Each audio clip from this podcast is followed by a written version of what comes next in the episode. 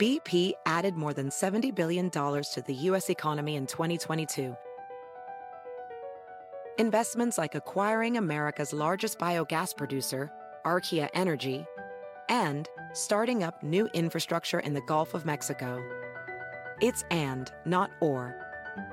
See what doing both means for energy nationwide at bp.com slash investing in America. Con nosotros el show de Fernando Espuelas, conducido por nuestro experto en política, Fernando Espuelas, aquí en KTNQ 1020 AM.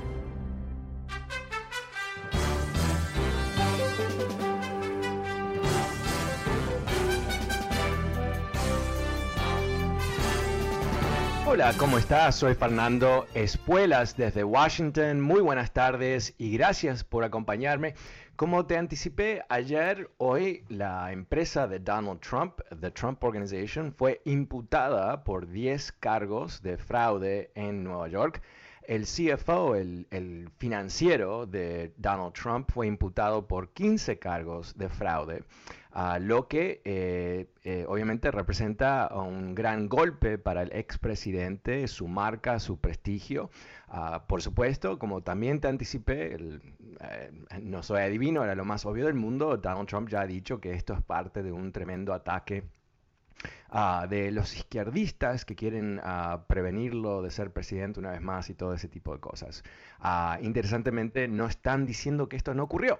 no están diciendo que hay un error, sino que eh, no es justo, que es un ataque y todo el resto.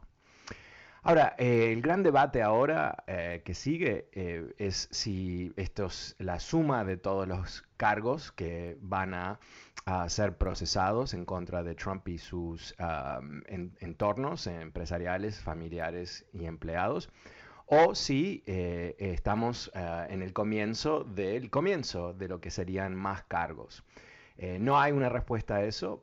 hay analistas de ambos puntos de vista, algunos que dicen que sí, es el comienzo de algo mucho más largo y hay otros que dicen que le parece que esto es la suma de todo. No sabemos, obviamente. Ah, intrigantemente, el procurador de Nueva York dice que la investigación sigue. Y me imagino que eh, eso no es simplemente un bla, bla, bla, sino que tiene un contenido ah, importante ah, en el sentido que van a seguir ah, buscando, encontrando, quizás eh, procesando cargos una vez que este primer cargo esté en marcha. No sabemos. Pero creo que vale la pena tomar unos minutos, o un, minuto quizás, eh, para detenernos sobre lo que ha pasado aquí. Ah, es la primera vez que el negocio principal de un expresidente, la, la empresa familiar, la empresa que ah, fue el trampolín para su fama y su riqueza, termine procesada por fraude. ¿no? Eh, yo creo que con todo lo que hemos visto con Donald Trump, un poquito nos, nos ha eh, quitado la, sensibilidad, ¿no? De, ver este tipo de, roces con la ley, con crímenes, con fraudes, con todo tipo de problemas. Y como que ya nos hemos acostumbrado que este individuo está lleno de criminales en su entorno, ¿no? Y pero, ah, ¿qué impacto va a tener políticamente? Obviamente no sabemos. como dije ayer, no creo que esto es ah, algo positivo en cualquier contexto, aunque quizás en el corto plazo genere cierta simpatía dentro del culto, sin duda, ¿verdad?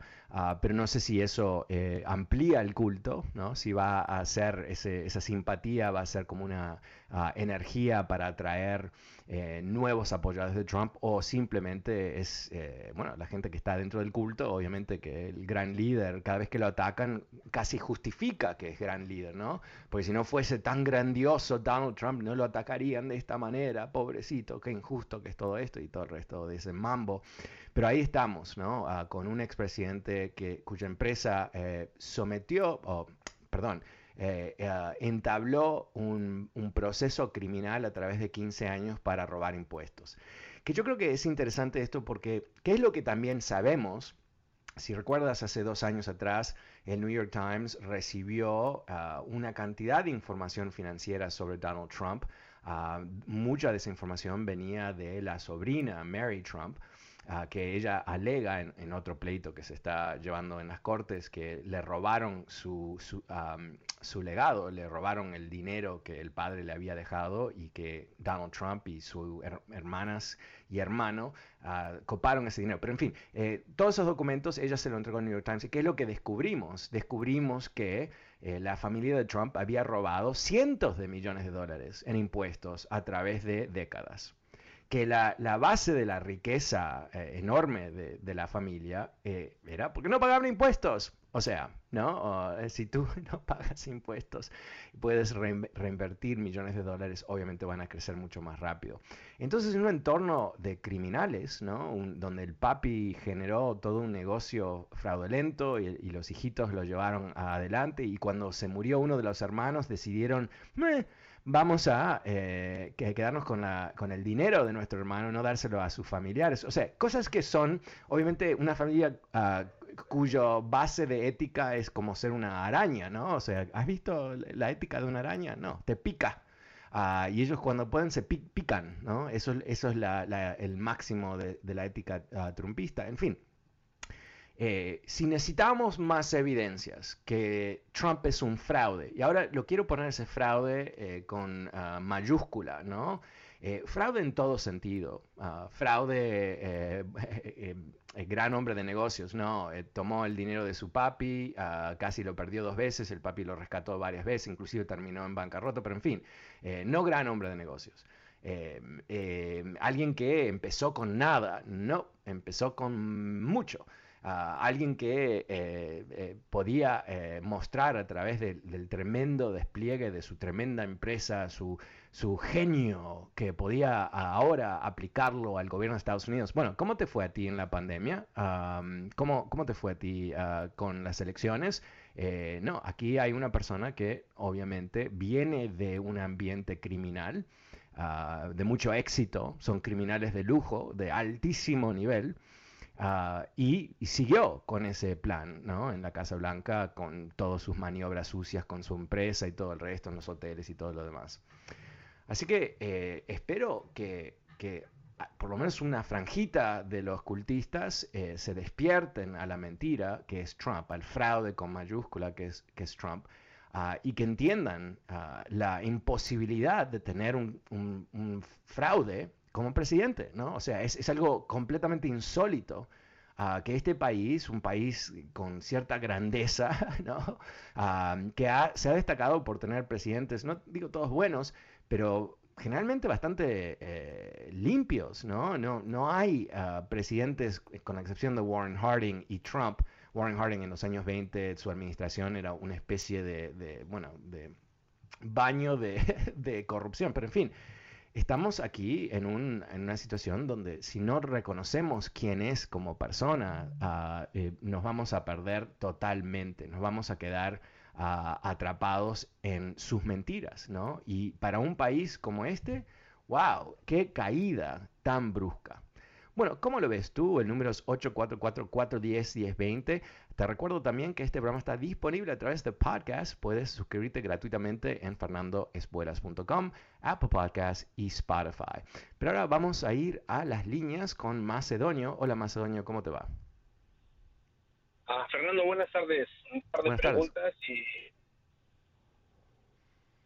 eh, mm, ¿Qué pasó con el general Robert Lee después de la de la guerra de, de la guerra civil? Esa es la pregunta. ¿Qué pasó? ¿Cuál fue su cuál fue su final? Y, y la propuesta es que a la vez que nos anuncias las las noticias del expresidente, pues también deberías de anunciar qué fue lo que hizo Biden o, la administración actual para hacer una especie de contraste porque se nota en el país no una relativa calma en comparación a, a lo que estábamos viviendo este porque pues hay, hay personas ahí que te han que te han cuestionado que porque solo hablas de Trump y eso está bien eso está bien porque nos informa ya ok, gracias. Pero, pero, pues, pues, no, no, entiendo tu, tu, inquietud con Robert Lee. ¿Por qué Robert Lee? Ah, porque pues él, él es una de las personas como Nixon o como, o como Robert Lee que, que apoyó la esclavitud, ¿verdad? Y nosotros Eh, Robert Lee, en esta, yeah, yeah. el general Lee, Well, Sí. yeah, él, eh, más no solamente apoyó la esclavitud, sino que fue un traidor a Estados Unidos. Ah, pero después de la guerra, él fue el principal general del Confederacy y tuvo mucho éxito militarmente hasta que no tuvo, y él es el que entrega el último ejército del Confederacy um, a- al general Grant, que se convierte en presidente después. Eh, lo que pasó después de la, de la guerra civil es que se perdonó ah, a muchas personas, no se buscó procesarlos. Y Robert Lee eh, hace un desliz ah, hacia ser presidente de lo que en ese momento se llamaba de Washington. Esto eh, desde mi memoria, ah, sin duda hay más detalles, pero es lo que, me, acuerdo en este momento. Ah, presidente de una universidad que se, llama, se llamaba Washington University, que ahora se llama Washington Lee. Ah, pero desde ahí, inclusive, él era, estaba muy a favor de restringir el voto para, para los ex esclavos y n- un racista, un racista traidor que eh, los, ah, la gente de- del sur de este país lo ve, no la gente, ci- cierta gente lo ve como una especie de héroe al mismo nivel que ah, el general Grant. No, el general Grant ah, salvó a Estados Unidos, el general Lee trató de destruir ah, este país. Así que eh, eh, eso es lo que me recu- recuerdo. era porque pues si a estas personas que se sublevan contra el país y lo meten en una situación terrible, pues al final del día los, los perdonan y más o menos es lo que estamos viendo en este caso, aunque ojalá y esto de... No creo. No, no, no creo, ¿eh? No, yo creo que al revés, yo creo que eh, aquí eh, definitivamente eh, va a haber ah, algún tipo de eh, rendición de cuentas alrededor del ataque al Capitolio. Ah, Pues y ojalá ya no digo, sea, a ver, bueno, yo creo que sí, porque el, el, eh, como comenté ayer, el, el, ah, Nancy Pelosi ha compuesto un comité especial, ah, nombró como predecir, no, no gran predic- predicción, pero a Liz Cheney ah, como la, la la conservadora republicana y ella dijo, gracias, es un honor, porque creo que tenemos que investigar qué es lo que pasó y asegurarnos que el presidente actual, que sigue mintiendo, esto lo dijo ella hoy, eh, no, no siga siendo una amenaza para esta democracia. Yo creo que, que hemos visto ah, ya el pico de Trump. Es- esto es mi... yo- yo no veo cuál, cuáles son, cuál es el mecanismo bajo cual Trump puede emerger de todo esto ah, más fuerte de lo que, lo que era. Y yo no, yo no lo veo, yo no lo veo. Porque aquí eh, hay tantos... Hay tantas, tantos, ah, tantas, perdón, hay tantas vertientes ah, que buscan darle a Trump ah, justicia, ¿no? Encontrar, que se encuentre finalmente con ah, tener que eh, eh, justificar sus acciones. Y él no va a poder ah, batallar todas.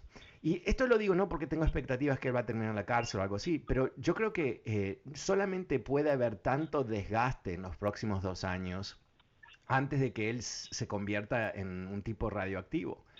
Y, no sabemos qué más va a ocurrir, ¿no? Eh, por ejemplo, este comité va a investigar todo a fondo y esa investigación es bastante interesante porque no es que ellos van a determinar quién es culpable, pero si ellos encuentran indicaciones de crímenes, es totalmente habitual que ellos vayan al FBI y les digan tienen que investigar eso y ahí es donde empieza un proceso criminal.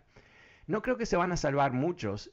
Gente que es responsable por el ataque al Capitolio, los principales actores, los que invadieron el edificio, esa gente va a terminar rindiendo cuentas. Algunos muy poco, algunos muchísimos.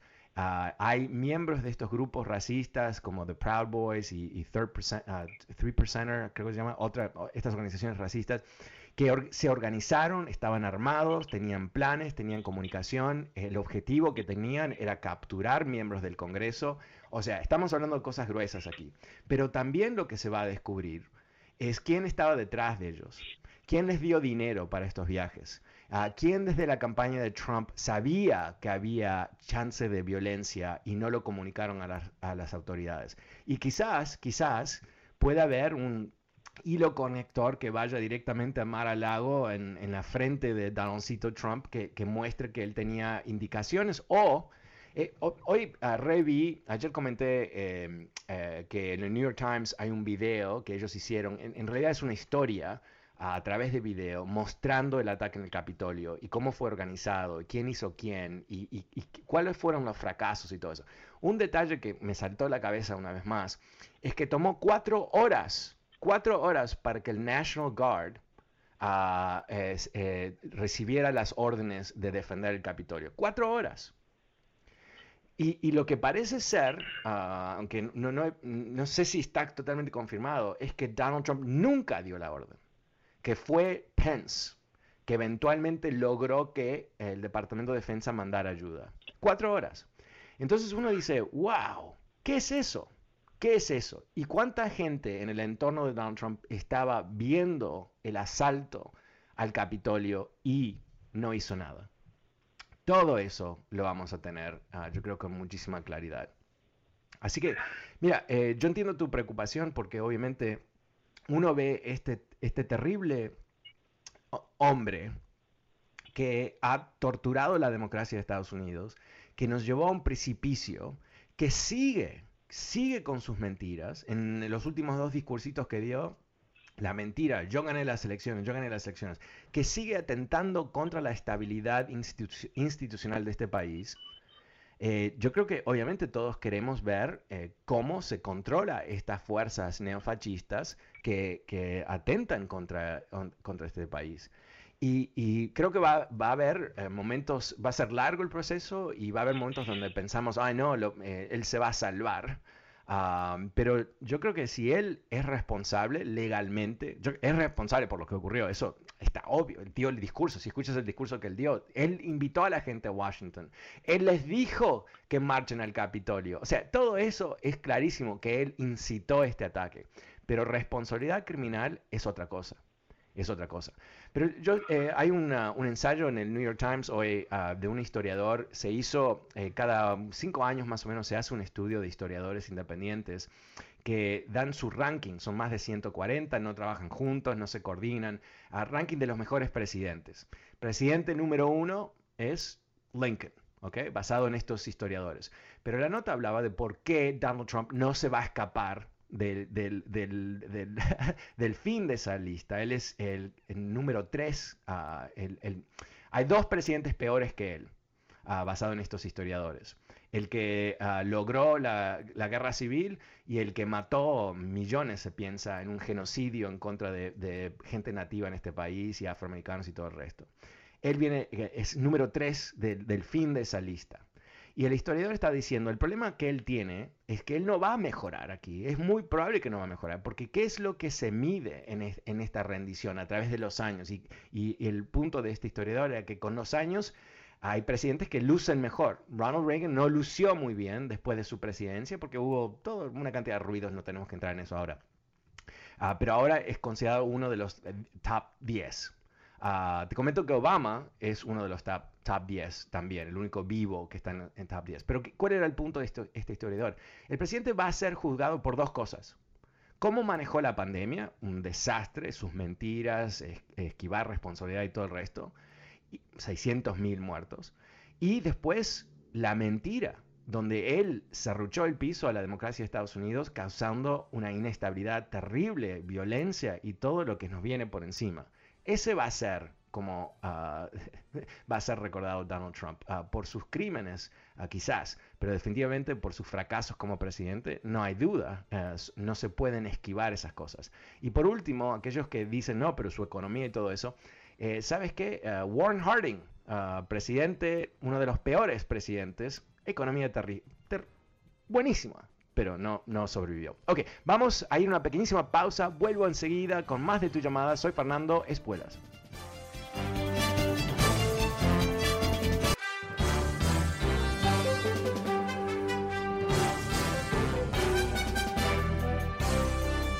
Hola, ¿cómo estás? Soy Fernando Espuelas desde Washington. Muy buenas tardes. Gracias por acompañarme. El número es 844-410-1020. Si quieres participar en esta conversación, llámame 844-410-1020. Te estoy contando sobre la imputación de la empresa de Donald Trump el Trump Organization y también el director financiero de esa empresa ah, por un esquema, un, fraude de más de 15 años ah, donde no pagaban sus impuestos.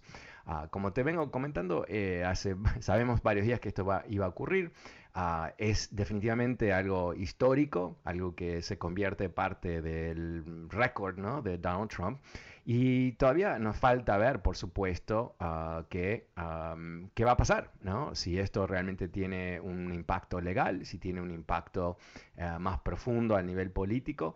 Uh, por supuesto, eh, la justicia es la justicia, pero obviamente para el bienestar del país esperemos que la ley tenga suficiente fuerza y aquellos que tienen que ejecutar la ley no se achiquen frente al desafío de, bueno, de, que Donald Trump llegue a su justicia, lo que sea, ¿no? yo no, no, deseo nada mal a nadie, honestamente, ah, pero Donald Trump ah, puede hacer una excepción, no desearle algo mal, sino desearle que se encuentre con su destino, su destino legal finalmente. Bueno, ¿cómo lo ves tú? 844 10 20 Pasemos con Leo. Hola Leo, buenas tardes. Ah, buenas tardes, don Fernando. Hola, ¿cómo estás, don Leo? Yo le quería hacer un comentario y una pregunta. ¿Qué ha sabido de Pablo Kleiman? Ya salió del Capitolio porque dicen que lo arrestaron y está preso. No sabe nada de eso. Bueno, eso me lo contesta después, pero también el comentario es de que... que,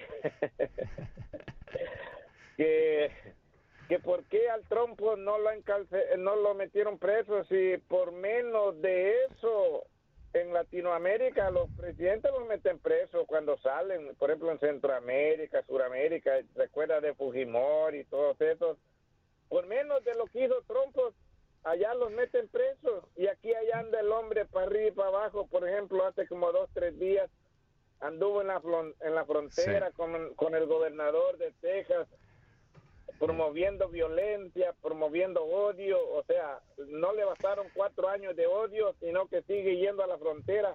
¿Qué tiene que andar haciendo en la frontera? Ese, ese no es trabajo de él, él debía estar encarcelado bueno, no, pero, pero, pero, sabes que eh, las leyes que protegen a Donald Trump te protegen a ti y me protegen a mí también. O sea que eh, ah, queremos justicia, no queremos venganza. Queremos que si él es responsable ah, de ciertos delitos, que él cumpla con esos delitos basados en la ley.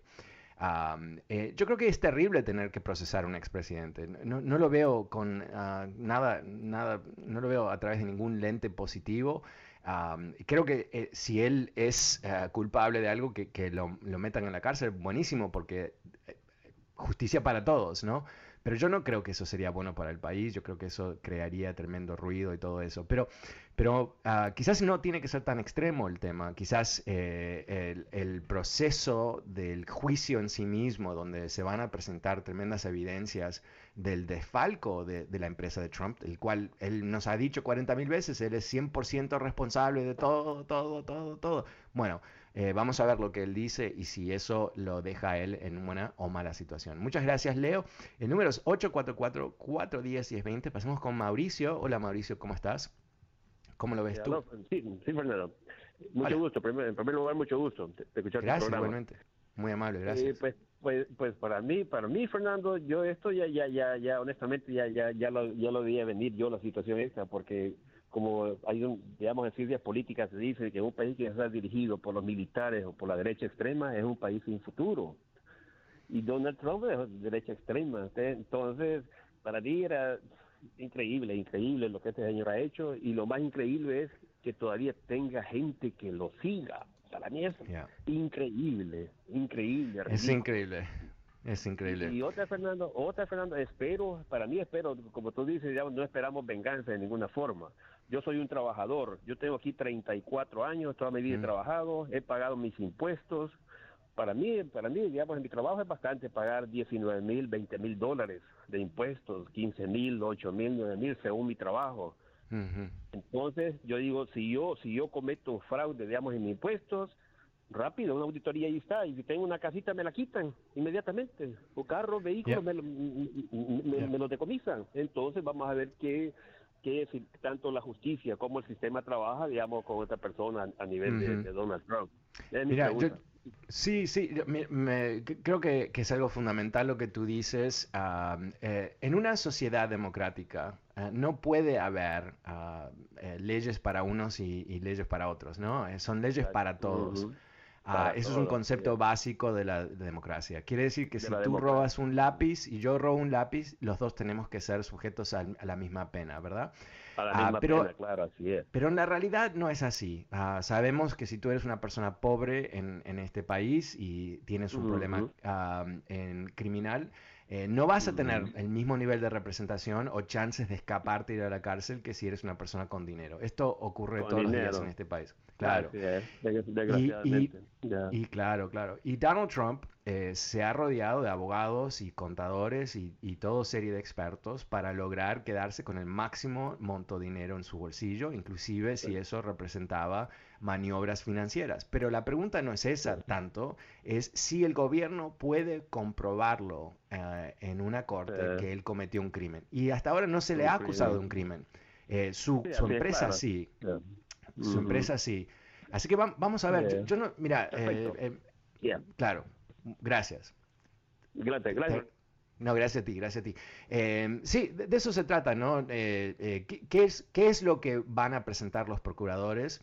Eh, hay otros casos más que ellos van a presentar, porque eh, algo que es interesante aquí, que ah, una de las respuestas del equipo de Trump ha sido, no podemos creer que eh, nos están procesando por estos pequeños crímenes, ¿no? Básicamente están diciendo, ¿no? Como que no son suficientemente grandes para ser imputados.